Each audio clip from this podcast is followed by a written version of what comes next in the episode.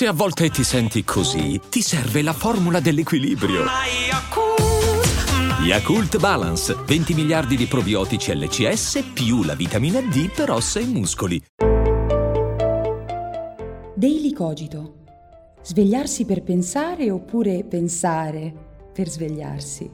Ogni mattina, dal lunedì al venerdì, con Ric Dufer.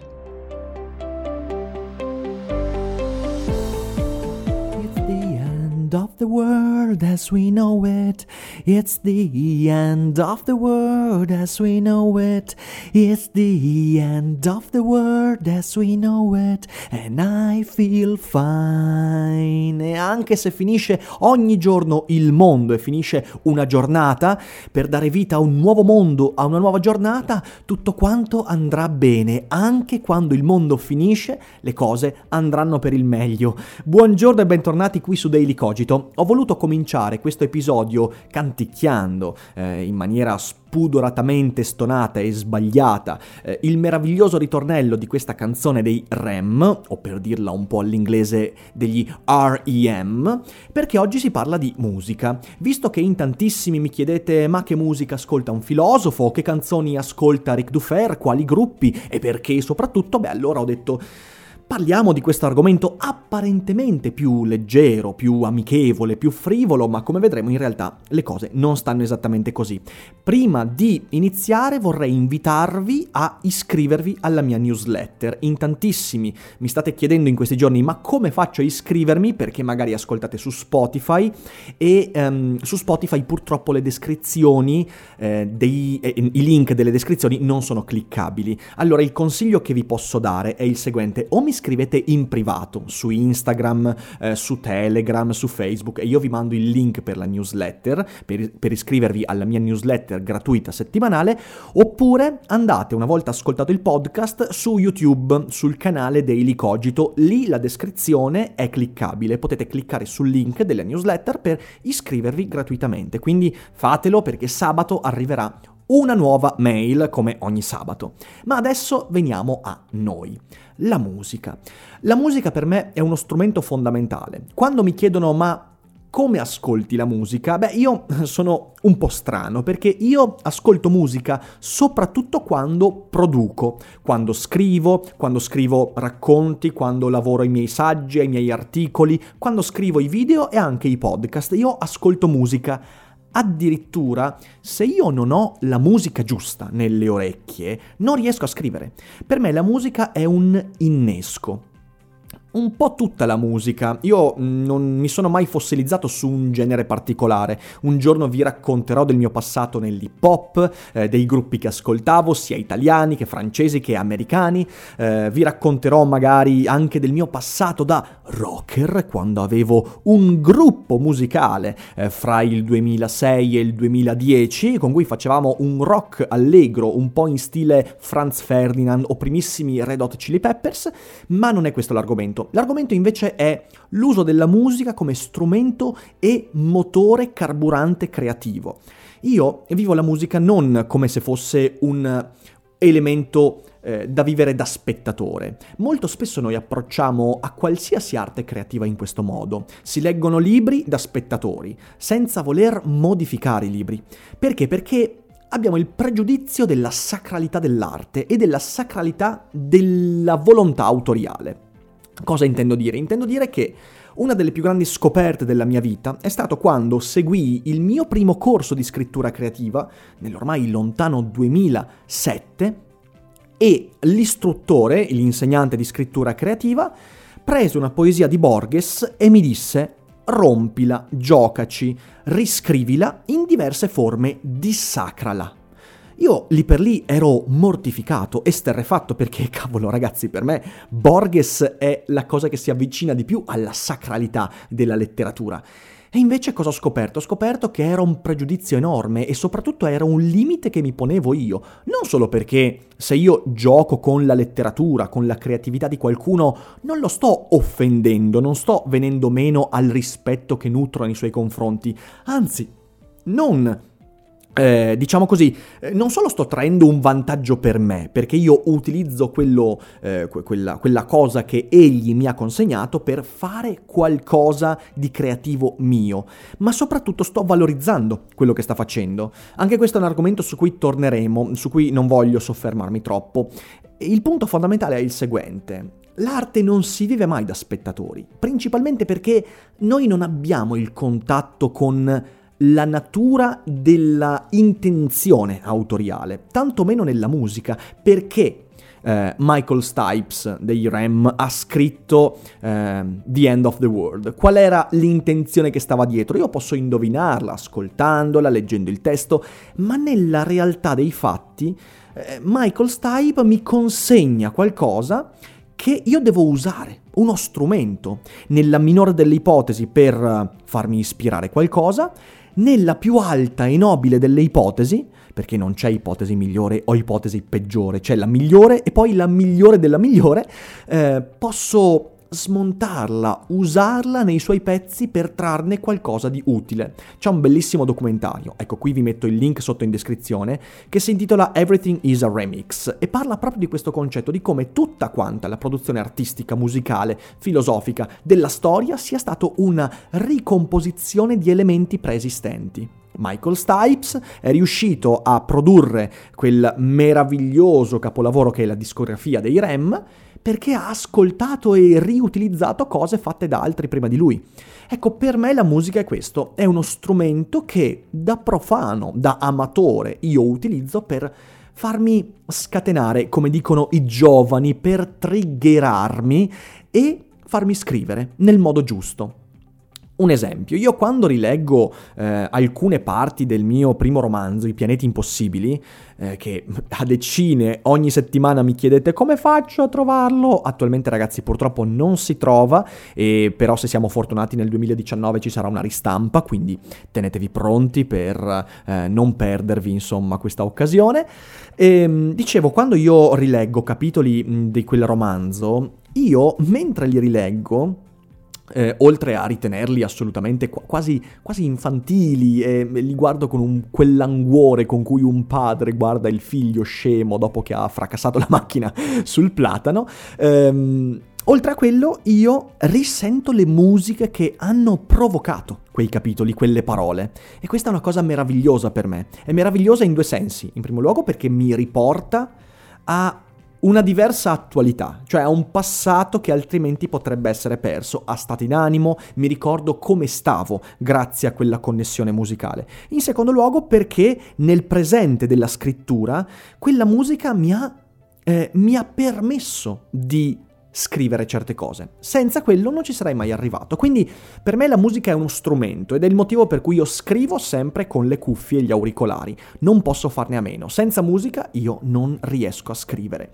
E Adesso passiamo alla parte di consigli allora eh, e spero che voi con un commento mi diciate se anche voi utilizzate la musica in questo senso, perché mi interesserebbe sapere soprattutto da parte di musicisti come vivono la musica, oltre che da produttori di musica, ma più da ascoltatori, è una cosa che mi interesserebbe molto. Comunque, dicevo, seconda parte del podcast, consigli di ascolto. Io... Eh, sono molto eclettico nell'ascolto eh, di gruppi, perché ascolto dal folk americano eh, al country, alla musica cantautoriale italiana. Ascolto rock, ascolto hip hop, ascolto elettronica tantissima, ascolto tantissime colonne sonore, insomma eh, sono molto eclettico. Quindi ho deciso di eh, dividere i consigli in tre sezioni. Una sezione è quella dei gruppi e sentirete principalmente, anzi da quanto vedo soltanto, eh, gruppi anglosassoni. Eh, non metterò cantautorato italiano semplicemente perché vorrei dedicare un podcast a parte ai cantautori, quindi non vogliatemene se volete sentirmi parlare di De André, eh, di Guccini, eccetera, eccetera, un giorno ne parlerò. La seconda, il secondo gruppo è della elettronica quasi esclusivamente strumentale. Dico quasi esclusivamente perché nei, nei, consigli ci sarà anche qualcuno che non fa esclusivamente strumentale. Io amo tantissimo la strumentale ed è ciò che ascolto di più mentre scrivo. E poi la terza categoria è dei compositori di colonne sonore. Ne ho individuati tre che io adoro e spero di farvi scoprire perché siamo a livelli veramente di eccellenza vera. Allora, i gruppi. I già citati REM. Beh, i REM sono forse il mio gruppo preferito di sempre.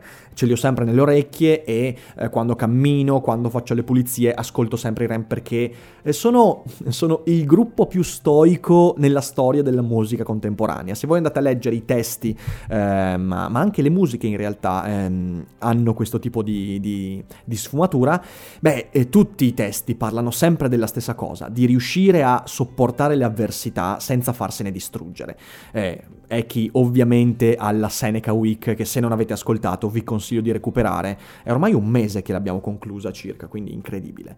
Eh, poi... Eh, i System of a Down, però ancora più dei System, che sono stati un mio amore eh, adolescenziale, il solista Serge Tankian, cioè i dischi di Tankian, eh, io li ho adorati, ci sono dei pezzi straordinari, tanti musicisti dicono che in realtà Tankian ha semplicemente riproposto quello che già faceva con i System. Eh, posso essere anche d'accordo, però comunque ritengo che i lavori abbiano una maturità incredibile e poi uniamo a questo il fatto che per mia, cioè, il mio parere è che la sua sia la voce maschile più bella del panorama musicale contemporaneo. Altro gruppo straordinario, i The Decembrists. Questo forse un po' più sconosciuto, eh, sconosciuto. si intitola, eh, cioè si chiamano The Decem, i, i, i Decembristi, Decembrists. E li amo perché eh, le loro canzoni sono dei racconti, cioè tutti quanti. Soprattutto vi consiglio di ascoltare The Mariner Revenge Song, è un, è un piccolo poema musicale straordinario. Eh, temi che mi ricordano moltissimo Hemingway, ma anche, ehm, anche Melville, una epica straordinaria. Poi Altro gruppo che ho sempre amato, i Cranberries, e vabbè, cosa sto a dirvi chi sono i Cranberries? Eh, se non li conoscete andate immediatamente ad ascoltare tutto quanto, soprattutto Zombies. Eh, poi, altro gruppo meno conosciuto, i Metric. I Metric fanno un rock elettronico allegro, i testi non sono spesso particolarmente di rilievo, ma l'ultimo album, The Art of Doubt, mi ha stupito, perché è molto più maturo anche testualmente. I Metric, mi raccomando, bellissimi. Scusatemi. Dopodiché abbiamo i Muse. Ora, i Muse sono stati anch'essi un mio amore adolescenziale, Origin of Symmetry è ancora uno dei miei album preferiti. Dopo c'è stato una grande, come dire, una, una caduta, un, una, un momento di depressione in cui si erano poppizzati un po' troppo, ma l'ultimo album che si intitola, eh, oddio adesso mi sfugge, vabbè comunque l'ultimo album pubblicato proprio pochi, un paio di mesi fa, secondo me è di livello, ci sono dei pezzi veramente bellissimi, quindi recuperatelo. Dopodiché i Queen e presto vi parlerò del film eh, Bohemian Rhapsody, eh, vabbè anche questo è un gruppo che io ho sempre amato e ho sempre avuto grande stima del, de, de, sia dei testi che delle musiche, quindi li ascolto a più non posso. Altro gruppo, forse il più bell'album degli anni 90, per come la vedo io. Neutral Milk Hotel. E l'album è In the Aeroplane Over the Sea. Un album beh, non so neanche, straziante ma in maniera positiva, eh, emotivo, artisticamente ineccepibile, con dei testi straordinari, delle musiche meravigliose, eppure semplice, alla portata, eh, un album veramente straordinario, bellissimo. Eh, Neutral Milk Hotel, uno dei miei gruppi preferiti. Poi un altro gruppo straordinario che forse pochi conoscono sono i Fleet Foxes. Fleet Foxes, eh, anche questi fanno un, eh, po- possiamo dirlo, un folk però ammodernato, con dei testi che anche questi raccontano delle storie molto, molto fiabesche. Uh, in particolare mi viene in mente una canzone bellissima che, è, um, che si intitola um, Your Protector, eh, avevo un attimo di, uh, di, lapsus, di amnesia anzi, e uh, un album meraviglioso che è Helplessless Blues, cioè il blues eh, privo di qualsiasi possibilità di aiuto, meraviglioso. L'ultimo gruppo che vi consiglio sono i Mumford Sons, anche questi legati al folk, eh, con delle mm, sfumature country, eh, bellissimi testi, molto romantici, ritmati, allegri, anche quando però cadono nella malinconia. Un gruppo che davvero amo moltissimo e che finora non mi ha mai deluso. Questi sono i gruppi che io ascolto, poi ce ne sono tanti altri, ma questi sono quelli che ricorrono sempre nelle mie playlist. Secondo gruppo, eh, la musica strumentale, quasi solo strumentale. Ora si tratta di quattro nomi eh, fra gruppi e solisti che fanno musica elettronica, questi fanno tutti musica elettronica, quindi se non vi piace l'elettronica lasciate perdere, ma è un'elettronica epica. Cioè io quando ascolto la musica elettronica cerco il climax epico. E sono quattro. Gli M83, fantastico, un album eh, devastante, che per la mia vita è stato devastante, è Hurry Up We Are Dreaming. Meraviglioso, è stato uno degli album più importanti proprio nella stesura del mio libro I pianeti impossibili, ma anche di alcune parti dell'elogio dell'idiozia, ebbene sì. Dopodiché abbiamo un altro gruppo che mi fa venire la pelle d'oca, completamente strumentale, un post-rock elettronico mm, magistrale, i Maybe She Will. Uh, maybe She Will, cioè tutto attaccato, Maybe She Will e comunque sotto in descrizione io metto tutti quanti i nomi dei gruppi che sto, che sto citando, fenomenali, davvero ragazzi questo è un gruppo eh, che io quando l'ho scoperto mi ha aperto un mondo, quando la musica riesce a parlarti, a trascinarti, a condurti per sentieri inesplorati, fenomenali. Dopodiché i God is an Astronaut, gruppo straordinario che io qualche anno fa ho visto anche in live a mm, Milano, se non sbaglio, sì, un, un altro post-rock elettronico molto potente, però più strumentale dei Maybe She Will. E, e, qui si va veramente nella musica che richiama la fantascienza. Anche qui abbiamo un post-rock elettronico epico. Infine Moby. Moby eh, sono, beh, dal 98 io che seguo Moby, quello di Play di Moby fu il primo CD che comprai nella mia vita. Avevo 11 anni e comprai Moby Play e da allora non ho mai smesso di seguirlo perché io credo sia uno degli artisti contemporanei più, eh, di più alto livello e con più continuità. Anche l'ultimo album è qualcosa di fenomenale ed è incredibile a distanza di vent'anni che si riesca ad arrivare ancora a pareggiare i livelli epici del proprio passato.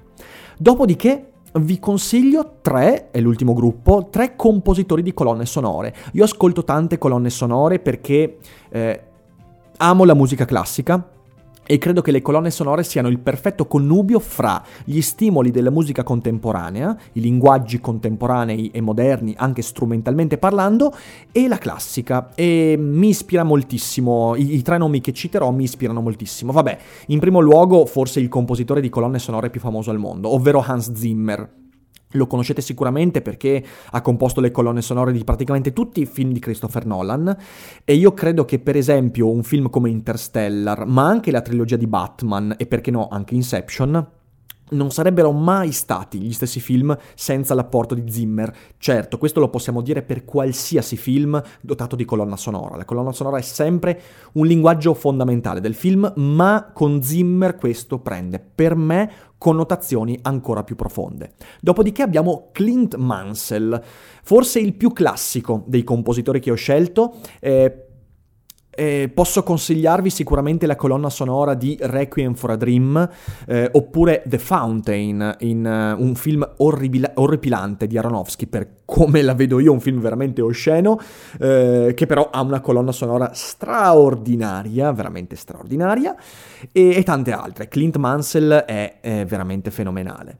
Infine, potevo citarne tanti altri, Howard Shore, um, tantissimi altri, ma ho scelto quello che è stata la mia scoperta del 2017, ovvero Max Richter. Max Richter, compositore della colonna sonora di The Leftovers, che per chi non lo sapesse è la mia serie tv preferita, ne ho parlato qualche mese fa in un episodio di Philosopher So Good, l'altra mia rubrica podcast, recuperatela. E Max Richter è un genio. Max Richter è la genialità della musica contemporanea.